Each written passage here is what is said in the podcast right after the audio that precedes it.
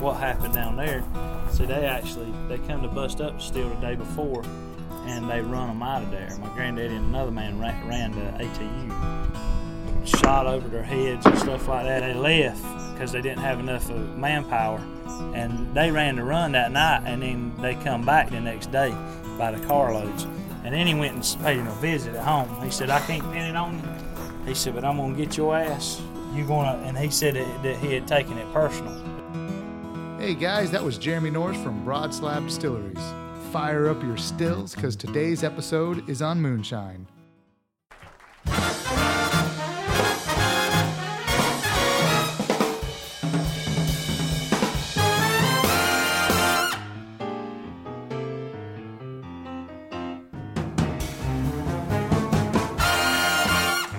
Hey guys, welcome to Make It a Double. It's the podcast that talks booze, spirits, history, mixology, and the people and stories that make it great. I'm Mike Stojic, and as you just heard, today's episode is all about moonshine. We're going to hear from Jeremy Norris of Broad Slab Distilleries in Benson, North Carolina, whose family has been making whiskey and rum since the mid-1800s. We also have Chuck, a hobby distiller out of California, who's technically a modern-day moonshiner, since the art of crafting fine distilled spirits in your home is, in fact, still illegal. Then to round it all out, we have Rick Morris from Keller, Texas. Rick is the president of the Hobby Distillers Association, an organization which seeks to educate Americans and lawmakers in order to change the laws to allow for individuals at home to distill their own spirits. It's a full episode, so grab your favorite drink, sit on back, and allow us to entertain you for a bit.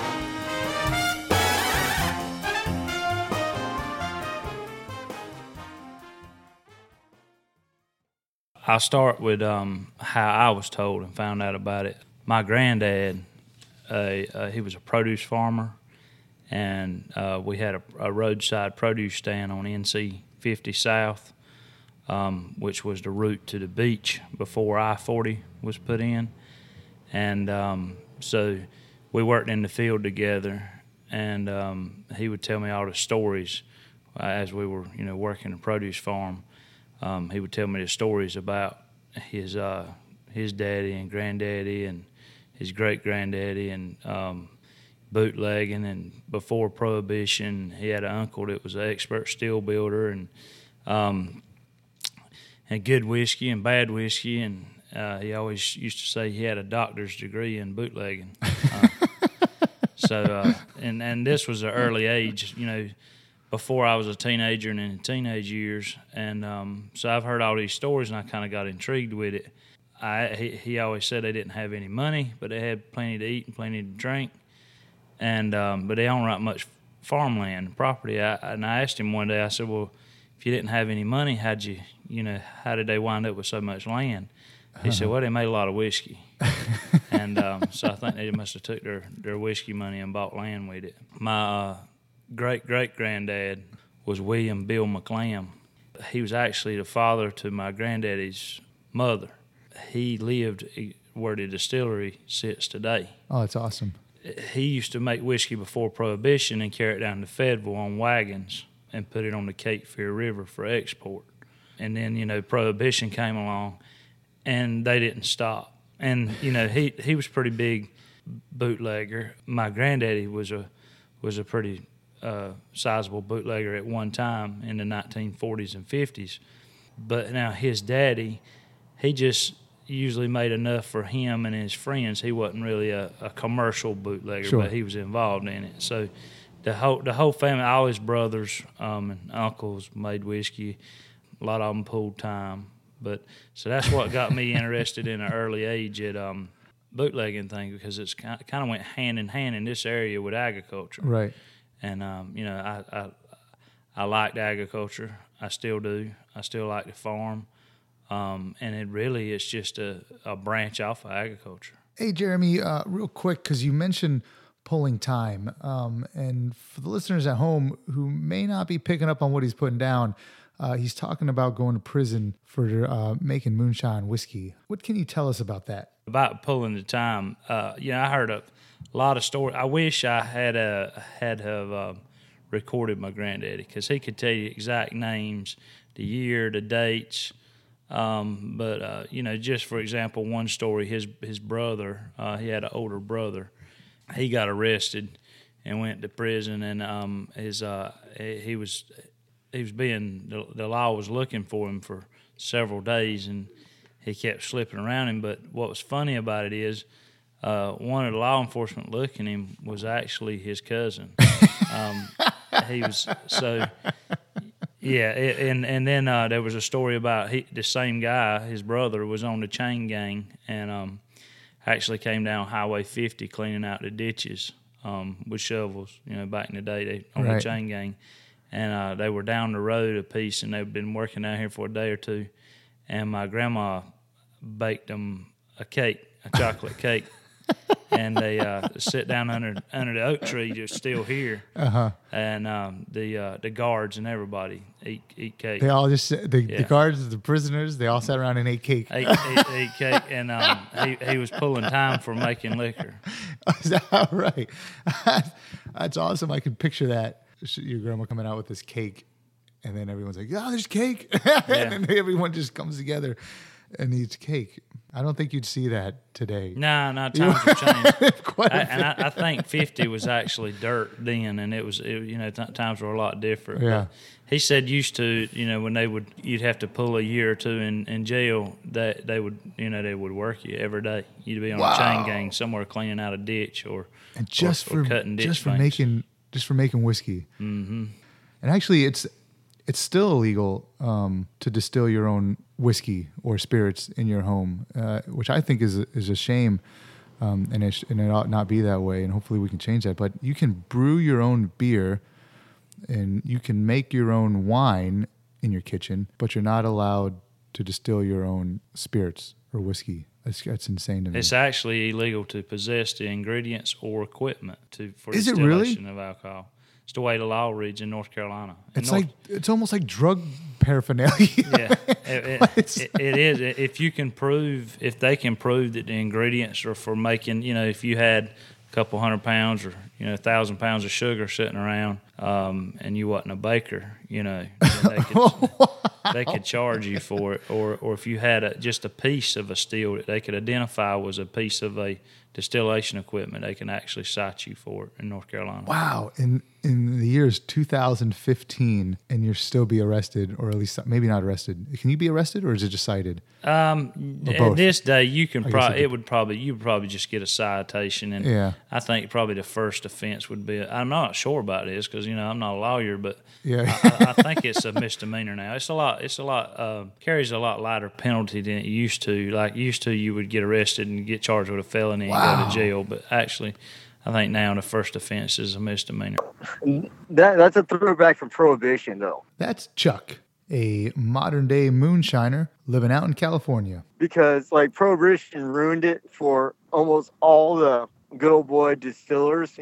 Everyone knew, back during Prohibition, everyone knew someone who distilled before Prohibition came around. And as soon as it became illegal, the federal government came through, they broke all the stills, they arrested everyone. They poured all the liquor and beer and everything out in the streets. And what happened was people wanted to drink, so they started making that damn bathtub gin. Right. And so they used anything with alcohol in it, mostly denatured alcohol, rubbing alcohol that you get in a store. And right. Oh, no, I'm listening. 1 second. Oh, sorry. All right. Yeah. No, we're good. I thought someone was going to come over and talk. And every liquor is ethyl alcohol, right? However, they put in methanol alcohol in it, which is the stuff that causes you to go blind, causes all the health problems, and kills you. This is a Make It a Double public safety announcement on the dangers of methanol. Methanol is a non-drinking industrial alcohol used mostly in the automotive arenas. It is not produced in toxic amounts by fermentation of sugars from grain starches. However, contamination is still possible by very unscrupulous moonshiners when they use methanol to increase the apparent strength of their product. And because of that throwback from Prohibition, from the bathtub gin, moonshining has been tied with that thought process, and it just gave a bad name for it. Everyone who wants to do it actually can do it. Got it. Yeah, that's too bad. because it's not really like that. I mean, if you're doing it right, like the way you're doing it, it's perfectly safe. Yeah. Well, according to Chuck, there's no real danger in distilling spirits in your own home. But is that really the case? Let's ask Rick Morris. He's the president of the Hobby Distillers Association, an organization which strives to educate lawmakers and the public dispelling myths and misconceptions surrounding home distilling. When there is an incident, it's a product where methanol has been added as an adulterant to extend yield. But that part never gets included into the story. We had one of the representatives we met with, he's a doctor, and he said to us, well, but it's dangerous, there's methanol poisoning. And we said, yes, methanol poisoning is a very real thing. It's a very serious thing, but the connection to it and the home distilling or distilling in general is one that really is not there. There's nothing to show any link. The worst of products, probably bourbon, or whiskeys, and even those have less methanol than a glass of orange juice. So, and as a matter of fact, it was that representative and then a couple of senators, when we were trying to get things moving, we had to put together a safety sheet and very specific, showing statistics, not just throwing things at them saying it's safe, but with statistics to back it up and quantify things. They then turned and got on board because we were able to show them that no, there isn't that link that is just, again, assumed, and it's unbelievably a carryover from Prohibition era. Okay. Yeah, I mean, that's definitely something I didn't know. I'm kind of coming in this pretty ignorant, and I'm going to assume most of the lawmakers are too, is most of us, we don't know that. So I think it's a huge, huge education process to get the word out and let folks know that it's not as dangerous as you think. And especially that orange juice comment, that is strange to me. I had no idea. Home distilling legalized in New Zealand in 1996. We had a very difficult time finding hard stats, even though it was legalized there.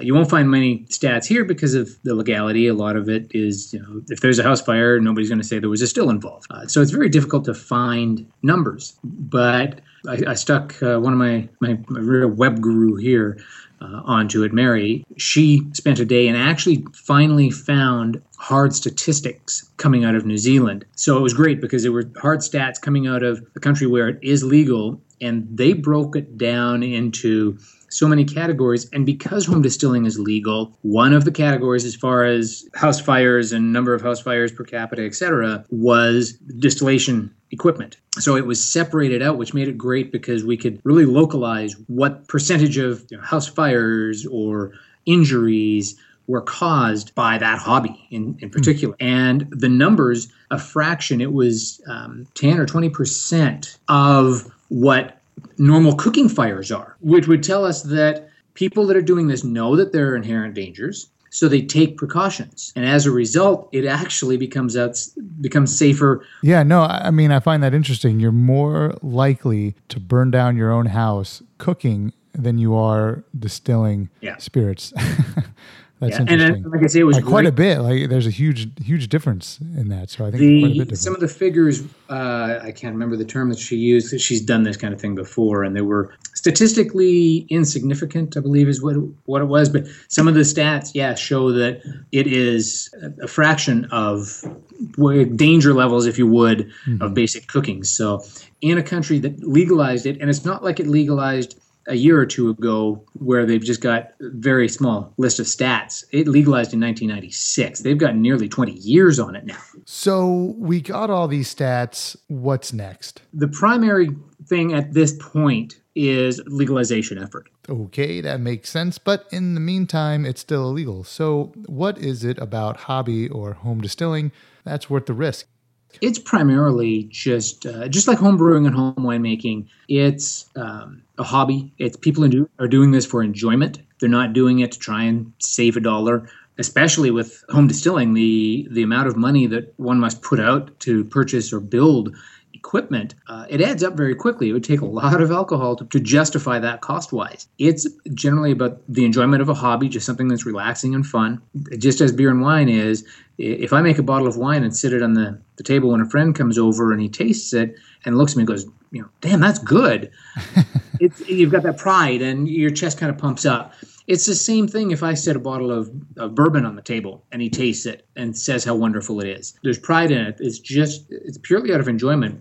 These are, generally speaking, law-abiding citizens. They're not up there trying to just skirt the law. Right. Most of them want this to be legal, but they're not about to not because the government says they're not supposed to. I want to now, I want to get the still and kind of make my own. I look at it and it's like a craft and it's a bit of a work of art. And you're creating something just like you said. It's the same with beer and wine, but I look at it and it's the same as creating a piece of music or painting an amazing picture or even smoking meat, barbecue, mm-hmm. Some amazing, and it's just something to be proud of, and it's a craft, and you work on it, and if it's you're interested, and I don't see the harm in it. And then you try to make, you try that, and you tweak it to make it a little better, or more to your taste. And again, it's a hobby. People enjoy it, and it's just meant to be something fun for people.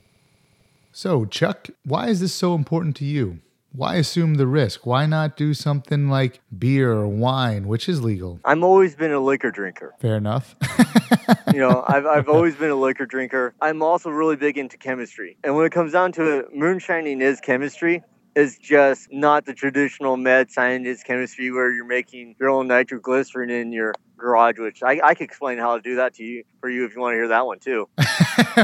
Maybe we'll have a show on nitroglycerin, and then we'll have you back. Yeah. How did you get into this? How did I get into this? I got into this. God, it's an interesting thing. The first time I was around moonshining was back when I was in high school. One of my friends, old man, had a little tiny pot still just about like mine in his garage, and all he did was distill really cheap beer into liquor.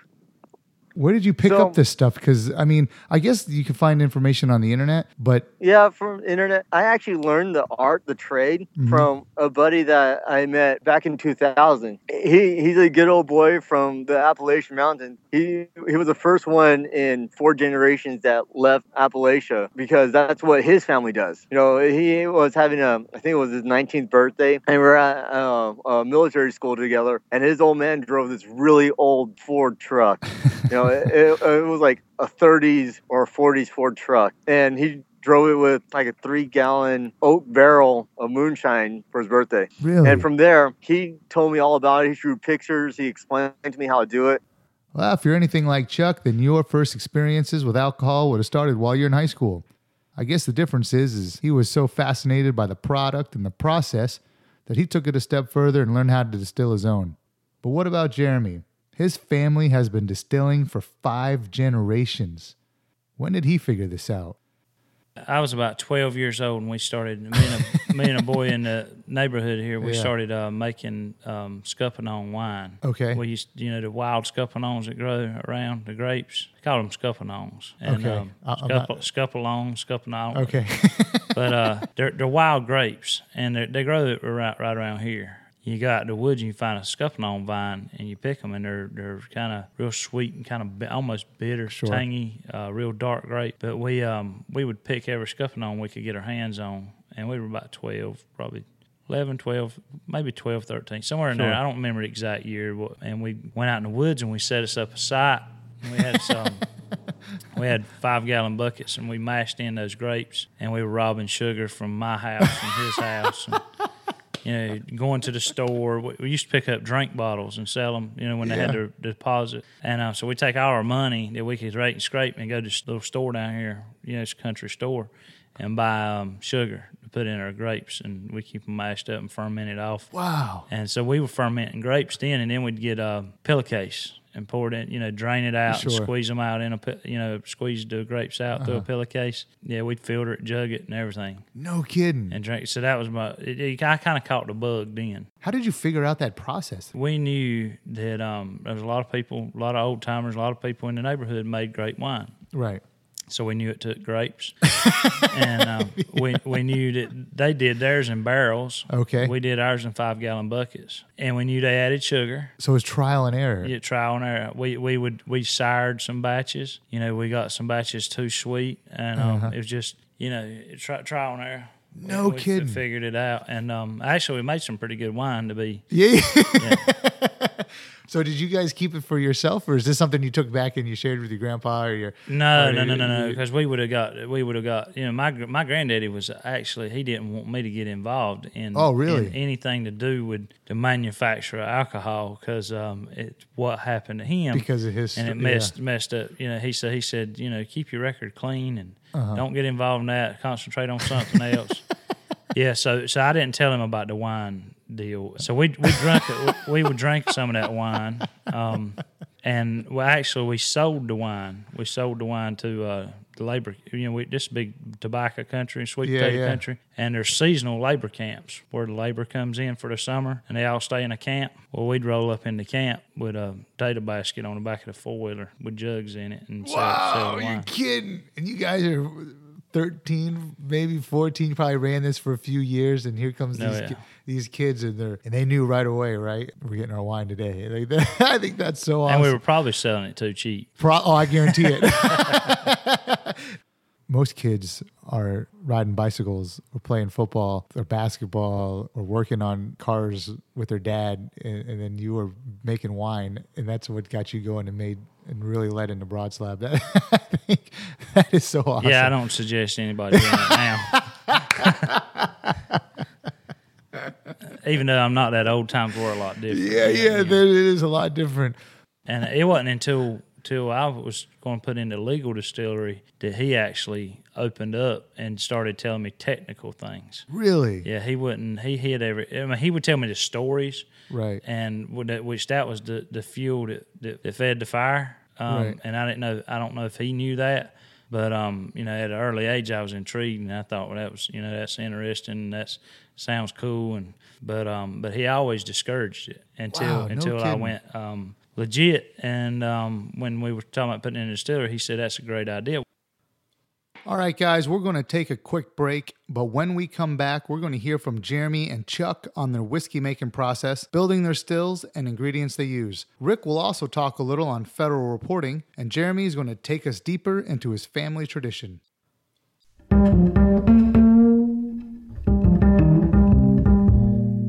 Guys, let me tell you about my friend Malia Christie. She creates some incredible works of art. She's very talented. Just like the great street artist Bansky said, art should comfort the disturbed and disturb the comfortable, and that is what Malia sets out to do with Shaded and Faded. Shaded and Faded is unique. It's original. It all comes from the creative mind of Malia Christie. She specializes in figure, abstract, mixed media canvas painting, and custom furniture creations. Check her out on Facebook. Search Shaded and Faded. While you're checking out Shaded and Faded, why not listen to Wait What If? Wait What If is a podcast hosted by another friend of mine, Kevin Sullivan. If you're interested in far out there things that make you stop and think, wait, what if?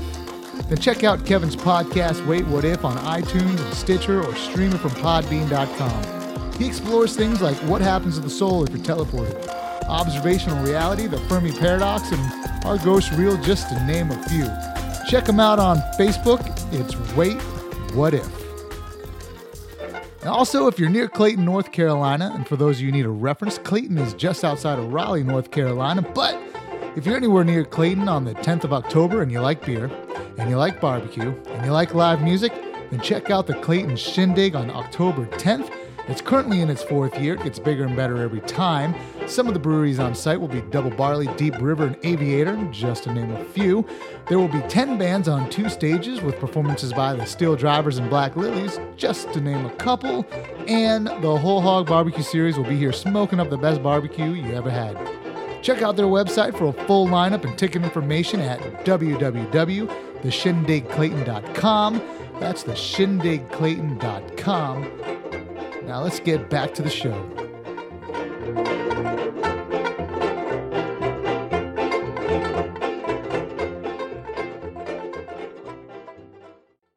I have a corn recipe, and then I have a rye recipe similar to George Washington's. I buy cracked feed corn from a local feed store. So it's like the cracked feed corn is already crushed. It's like corn maze that you could buy at the grocery store, and $10 for 50 pounds. Okay. I have a small still, so I can only run 2.5 gallons at a time, and I yield roughly 3/4 to a gallon of shine at a time. I make 5 gallons of mash, and that gives me 2 runs on my still. If you just do straight corn, it's not a big yield. So I do corn as a primary grain, right? You have to do a malted grain, so I normally do malted barley, because if you just do corn, none of the starches in corn converts to sugar. So okay. You need a malted grain to convert the starches in the corn into sugar, which the yeast converts the sugar into alcohol. So it's all in starch, sugar, alcohol conversion.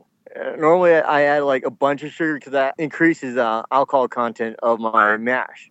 Ours, you know, we grow from season to season, and we rotate out crop. We have corn, wheat, and soybeans, and we're actually sourcing our barley here in North Carolina right now, but in the next year or so, I'm going to start growing my own barley too. My distillery's built here on the farm. We're out in the country. We grow our own grain. We store our own grain. We mill our own grain. I think that's awesome because, you have complete control of the whole process, and then what you're getting is truly Broad Slab Distilleries whiskey because it's from start to finish, and that's probably why it tastes as good as it does. Pretty much we do everything from dirt to bottle, and I say we, but it's me. Yeah. So I do all that now, and I get my mother-in-law. She helps me. She helps me do the bottling, so yeah. I do have help when we bottle. And I have some younger girls that come here and on Thursday, Friday, and Saturdays that pour up samples and stuff. But as far as the farming, the grain handling, and the milling, of the the real operation, distilling, and I do all that right by myself. Wow, that's incredible. I had no idea. So, do you have any kids? Yeah, I do. I have 2 boys. Are you passing this knowledge on to them? Yeah. I think I don't know if both. One, I hope one or both will take it and run with it. Right. They're still kind of young, so they're not at the age they can participate a whole lot. Yeah. But, right. The oldest one, he does a lot of tractor work for me, field work. He'll disc land and.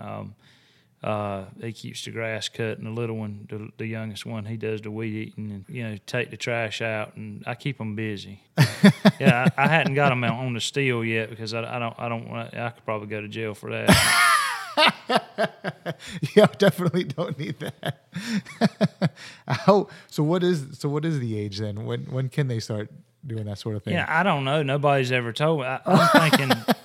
My granddaddy, he went to the steel with his brothers when he was 5 years old. Okay. And I started helping. He would tote water in a little pail back and forth, and he had his own steel when he was 13. Wow. Boy, times were sure different. So my oldest son's 13 now, and he probably. I don't let him help me run the steel because I don't want him going to school saying, I made liquor. That's yesterday. Right. What did you do? For show and tell, and he stands up and he's got a bottle. Yeah, this is the one I made. Yeah, I don't think today's society will put up with that. No, maybe not. I was actually taught on a little 2-barrel steel, a 75-gallon steel. That we had to keep it stirred till you cap it up, and when you cap it up, you'd have to paste all the seams with cornmeal and flour, so it wouldn't leak. It's a little kettle and doubling keg and shotgun condenser, and pretty nice little outfit. Actually, it's on display here at the one like it, just like it's on display here at the tasting room and gift shop. So that little steel is traditional to the area neighborhood, so I wanted to do a big commercial version of it. I blew it up as far as the size and scale, and proportioned it out, and carried it to Van and told Van what I wanted to do, and so he jumped in. He drawed it out on AutoCAD and built it on the computer first, and because it's a pretty big, it's 500-gallon steel, pretty big project for us. So he had 2 sons, and one did the welding, and one did the drilling and machining, and I did the grinding and built the jigs to hold everything together, and it was a joint effort. And we got in about 3 months. We had it complete. It's got a agitator and pressure relief, vacuum relief, steam temperature, liquid temperature. Actually, handcrafted steel up to commercial standards. Yeah, it's a unique piece of equipment. No kidding. And 500 gallons. I'm just gonna guess a bit more user friendly than it is. It's a lot more user friendly. Far as but honestly. the little still is an enjoyment to run because it's a challenge to get all the leaks sealed up and everything's hot and not do it without getting burnt and that sort of thing. And I also, my granddaddy used to tell me, he said, making liquor is like playing cards. You get dealt a different hand every time. Right.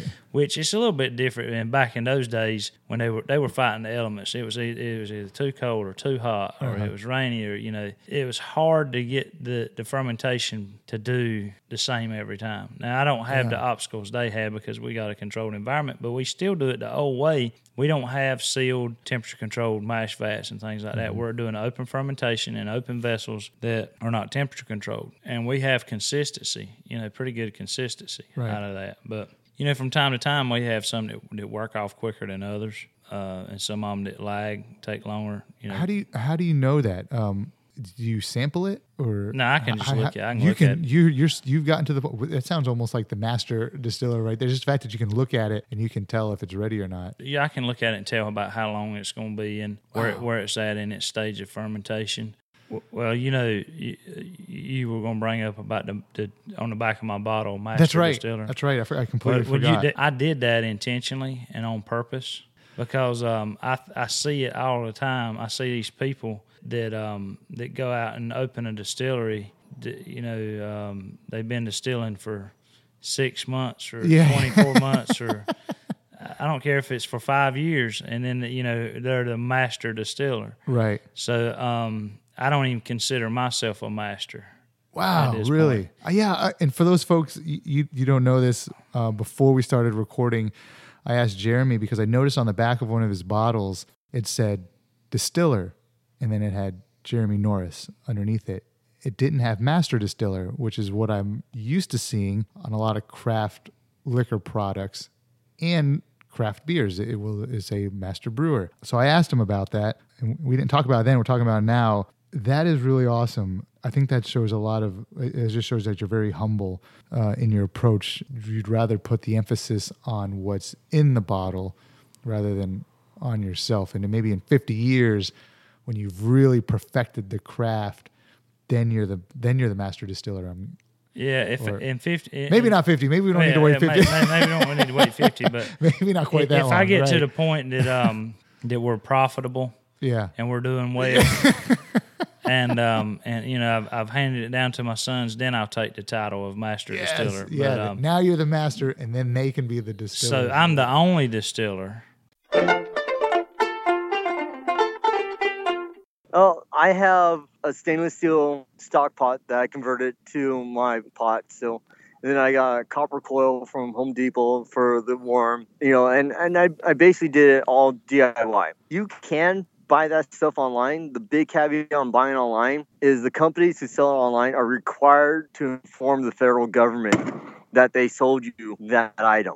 Like California, I know a lot of California laws because that's currently where I live. If you have one, like in California, you can tell the California ABC, the Alcohol Beverage Control. You can tell them that, hey, you have a still, but you're not using it for alcohol, that you can use it for, you can flavor water through a still. However, it entitles them to go to your house and check your still, check your house to make sure you're not doing anything illegal.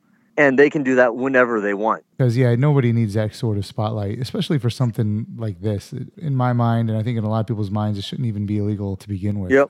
Are all companies selling distillers, distiller boilers, and distiller columns are required to record those sales, keep record of them. There was a short time frame where everybody did have to report those sales.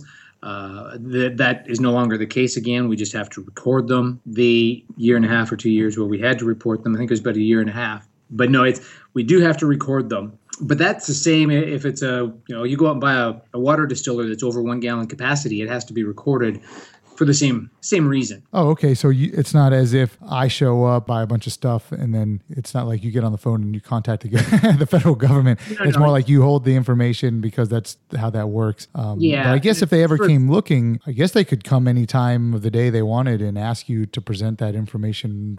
The likelihood of them doing that, I'm guessing, is probably non-existent. I would think that it'd be very unlikely to happen. Mm-hmm. A couple of reasons. One is, like I said, they don't seem to be averse to the idea. When we went to the TTB, The TTB is the Alcohol, Tobacco Tax, and Trade Bureau. They are designed to collect taxes on alcohol, tobacco, firearms, and ammunition, protect the consumer by ensuring integrity of alcohol products, and prevent unfair and unlawful market activity for alcohol and tobacco products. They enforce the provisions of the Federal Alcohol Administration Act, which was passed in 1935. We didn't know what to expect, but we felt that we needed to go to them so that both told them what we were doing and took their input, took what their feeling on it was. We didn't want them to have any reason to feel that we were trying to slide something like this behind their backs. We wanted to be open and honest about it and get their input and tell them what we were doing. And they definitely appeared to respect that we were doing that. Again, they have recently told us we no longer, none of us have to report those sales. Given the fact that they appear to, at the very least, not be averse to the concept of legalization, and that they have stopped requesting our list, told us to stop sending it in, I would highly doubt that they would come to us and have us start doing it again. But, I mean, they have the legal right to do so, but I would highly doubt that it would happen. The other thing people need to know is a 3-year rolling list, so they can only go back 3 years. Purchase it from us now, and 5 years from now they requested the list, that person's not going to be reported. So, Chuck, you really are a modern-day moonshiner. I mean, you're pretty much under the radar, making your stuff the same way they were doing it back in the 30s and 40s and 50s and really for forever since it's been illegal. I guess the only difference is I'm going to guess you're probably not in the middle of the woods. Yeah, You don't have to be in the middle of the woods. You can do it in your garage. You can do it in your living room, your bathroom. You can do it out in the middle of the desert. Really, you're carrying on a tradition that's really uniquely American, I think. I mean, it's just as American as apple pie and baseball, really. Making your own corn whiskey. I mean, that's authentic American, and it's crazy. It's still legal. How long does the whole process take from start to finish? The start to finish, like the whole mashing fermentation process? Yeah, the whole process. Yeah. What does that normally run you? The mashing, just getting the mash going, takes roughly 5 hours. That's from getting the corn soft to heating barley up to the right temperature, letting the corn and the barley cool, mixing those two together, letting it do the rest cycle, and then waiting until it's below 90 degrees Fahrenheit in order for me to add the yeast to do the alcohol conversion or the fermentation process. And then from there to the time you're actually able to drink what you produce, how much more time do you need? It takes roughly 4 hours to do a 2.5 gallon run. But it's like the mash, when I'm done with it, the corn mash doesn't taste really good. I wouldn't drink the corn mash. Right. But the rye mash tastes amazing. And I can drink the rye mash itself, because it's basically like beer. No kidding. Yeah. And man, you can do that in just a few hours? Yeah. That's awesome. I had no idea. For some reason, I was picturing this like days process. Well, like the fermentation process takes like 10 to 14 days. Okay. But running the still only takes a couple hours. Yeah, I find that interesting because it's really not that long at all. But I bet it feels quite a bit longer when you know the law's looking for you and coming back after you. Guys, remember Jeremy's grandfather from the beginning of the story? My granddaddy and another man ran the ATU. Shot over their heads and stuff like that. They left because they didn't have enough manpower. Let's hear the rest of that story. They said he won't hurt them. My granddaddy was a good man, good Christian man. What they come in through the backside, and they were over here fixing to tear up the steel, and he had another man with them. They went with two of them, and there was 4 or 5 ATU officers, and he made it sound like they started making a lot of noise and calling a bunch of different names. They made it sound like there was a whole posse of them coming through the woods. And they were shooting over their heads with a shotgun, and so the shot was falling down in the woods, and there was some tree limbs and stuff falling. Got it. And so they left, and they ran the run that night and got it out of the woods and left the steel there. And then they come busted everything up. And he was the one who had the doctorate in bootlegging. My granddaddy, he used to say. Was he driving the car? Was he the one who was? Is he responsible for NASCAR? Is that? No. He said. He was talking about. He was bragging on how good he was. Yeah. And he said he had a doctor's degree in bootlegging. And one day I asked him. I said, "Well, how much whiskey do you think you've made?" Because he was telling me already. These stories and everything. He actually got ran away from the farm. Well, he didn't. Really? He left the farm to keep from going to prison. And so, but he told me, he said, if you could put it in one vessel and turn it all out at one time, it would wash 50 highway in two. That's a lot. Yeah, so he didn't have a gallon figure, but that's about the way he could put it in. We can imagine what that looks like, and that's a lot. So how did he know when it was good to come back? It was... I mean, at some point he had to come back. Yeah, he came back. He left from sometime in the mid-50s and came back in the mid-70s. Whoa, 20 years. No, I wouldn't have thought that. I thought you were going to tell me 2 or 3 years, but 20. It was 20 years. So he came... everything, the smoke had kind of cleared. It took 20 years for that? And listen, he still there were certain things he wouldn't even tell me that had happened and transpired into place until, you know, there was a few people that had moved on, that had died, yeah, moved it. Yeah. Whoa, no kidding. He actually, when he left a crop in the field, a brand new Super A tractor, and hogs on the ground. Wow. He just picked up. Just one day up and left. Yeah, and he left the crops and everything. It would like a tenant farmer, a guy, and split it with him. So when he comes back, how influential was he in creating Broad Slab Distilleries? Well, getting back to the produce stand, we had the beach traffic, and we had a viable business out here. And when they opened up Interstate 40, it dried up because we lost beach traffic. So he told me, he said, you should open up and I was young. I was real young. He said, when you get older, you should open up a moonshine museum. He said, I bet you those people will come back off the interstate and you can get them back out here. Mm-hmm. And so that's kind of where the idea started from, was a moonshine museum. Right. Then it got... You know, I was like, oh, I can't. That won't work out financially, and so then I started the distillery, and we're actually working toward putting in that museum. So you come out to the distillery, you do, you tour the distillery, right. Do a tasting, tour the farm, see the animals, see the farm equipment, the old antique farm equipment. We're gonna put in some old barns and things, and, you know, for people that don't remember the log tobacco barns that were wood-fired and the smokehouses and the pack houses. I want to do stuff like that and have it kind of like a spread-out museum of the whole place. Oh, that's awesome. So he was all in. When I told him my idea and what I was going to do, he started telling me the technical parts of it, and that's the recipe on the shine actually came from him. And he had told me there was two different kinds of liquor, one to sell, one to drink. And I said, well, I want the one to drink, you know. All right, guys, before we close this out, I asked our guests for any advice they'd offer to someone interested in getting started in distilling. Start simple, start small, because you can buy all the copper you want to make a full 100% copper still, stainless steel pot, copper tubing, some brass fittings to the copper protection, stainless steel. Just try and experiment. It's a craft. It's an art. Art doesn't come quick or easy. You have to live through the pains of learning. Don't drink the first that comes out of the still, because that's the bad shit. you get the bad shit from the good shit. You know, ignoring the legality, because of course right now we'll tell anybody it's not legal, and we tell people to abide by the law. I mean, it's.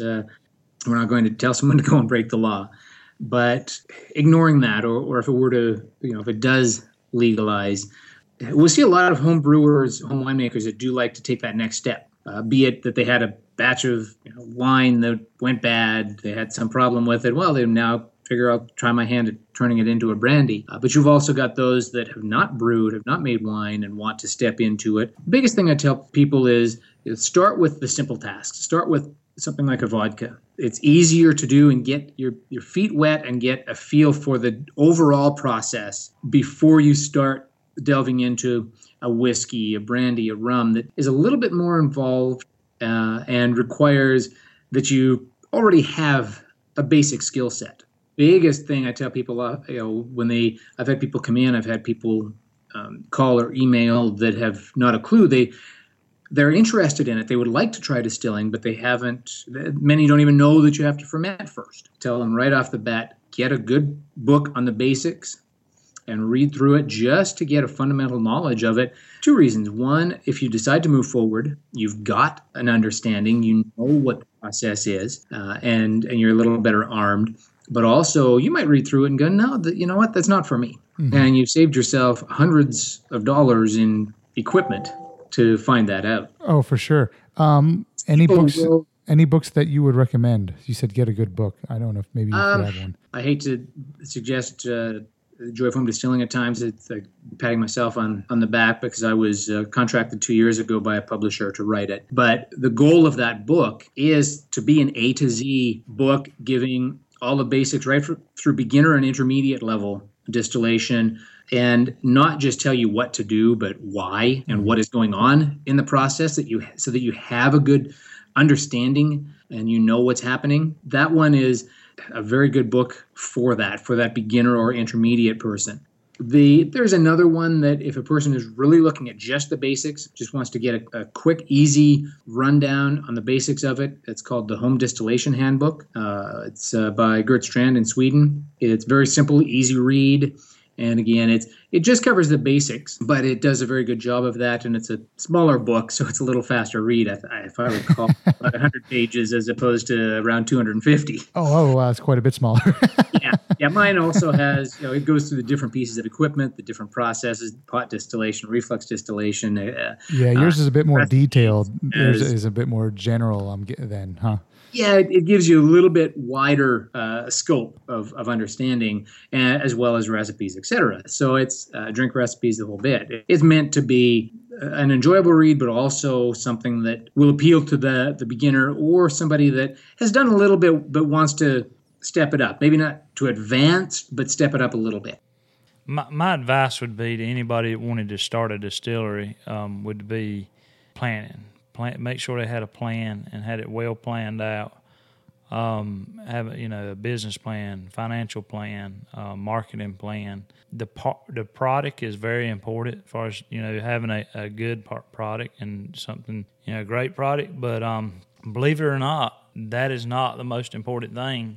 It's one of the important things. But marketing is the most important thing because you'll find out if you got it doesn't matter if you got the best product in the world unless you got a marketing plan to market it and get it out to the public, it'll sit on the shelf. And then the next thing would be keep the overhead low because I thought just like everybody thinks you start a distillery and you're going to be able to sell all you can make. That's not necessarily true. So it's very doable, but you need a good marketing plan. You need some marketing capital and keep the overhead low. And you need a story behind the brand and just take it slow and really analyze everything. That would be my advice.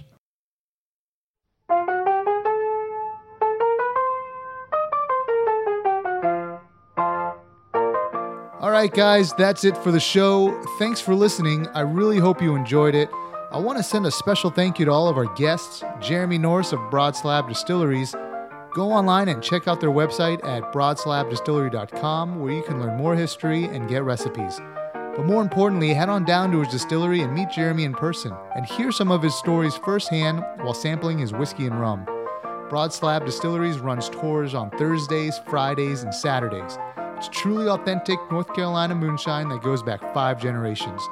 Also, thanks to Rick Morris, president of the Hobby Distillers Association, a great organization dedicated to education, preserving the fine craft of distilling spirits, and changing laws to allow Americans the ability to distill spirits in their homes.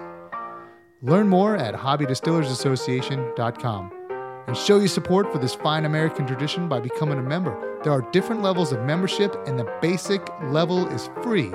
And thanks to Chuck, our modern-day moonshiner. Without these fine gentlemen sharing their knowledge, experience, and stories, we would not have a show. Finally, go to doublepodcast.com to check out show notes, view photos from my interviews, find more information on all their guests, and links to their websites. I'm also on Facebook. Check out Make It a Double Podcast on Facebook. Give it a like. It's the best way to get current info on shows and guests. If you have any comments or show ideas or would like to be a guest on the show, please reach out. I'm always happy to hear from our listeners.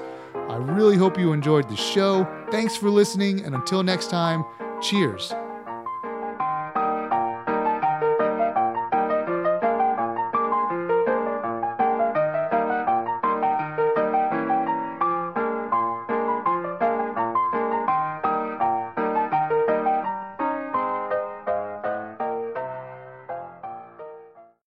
kind of my philosophy is a fast quarter is better than a slow dollar any day.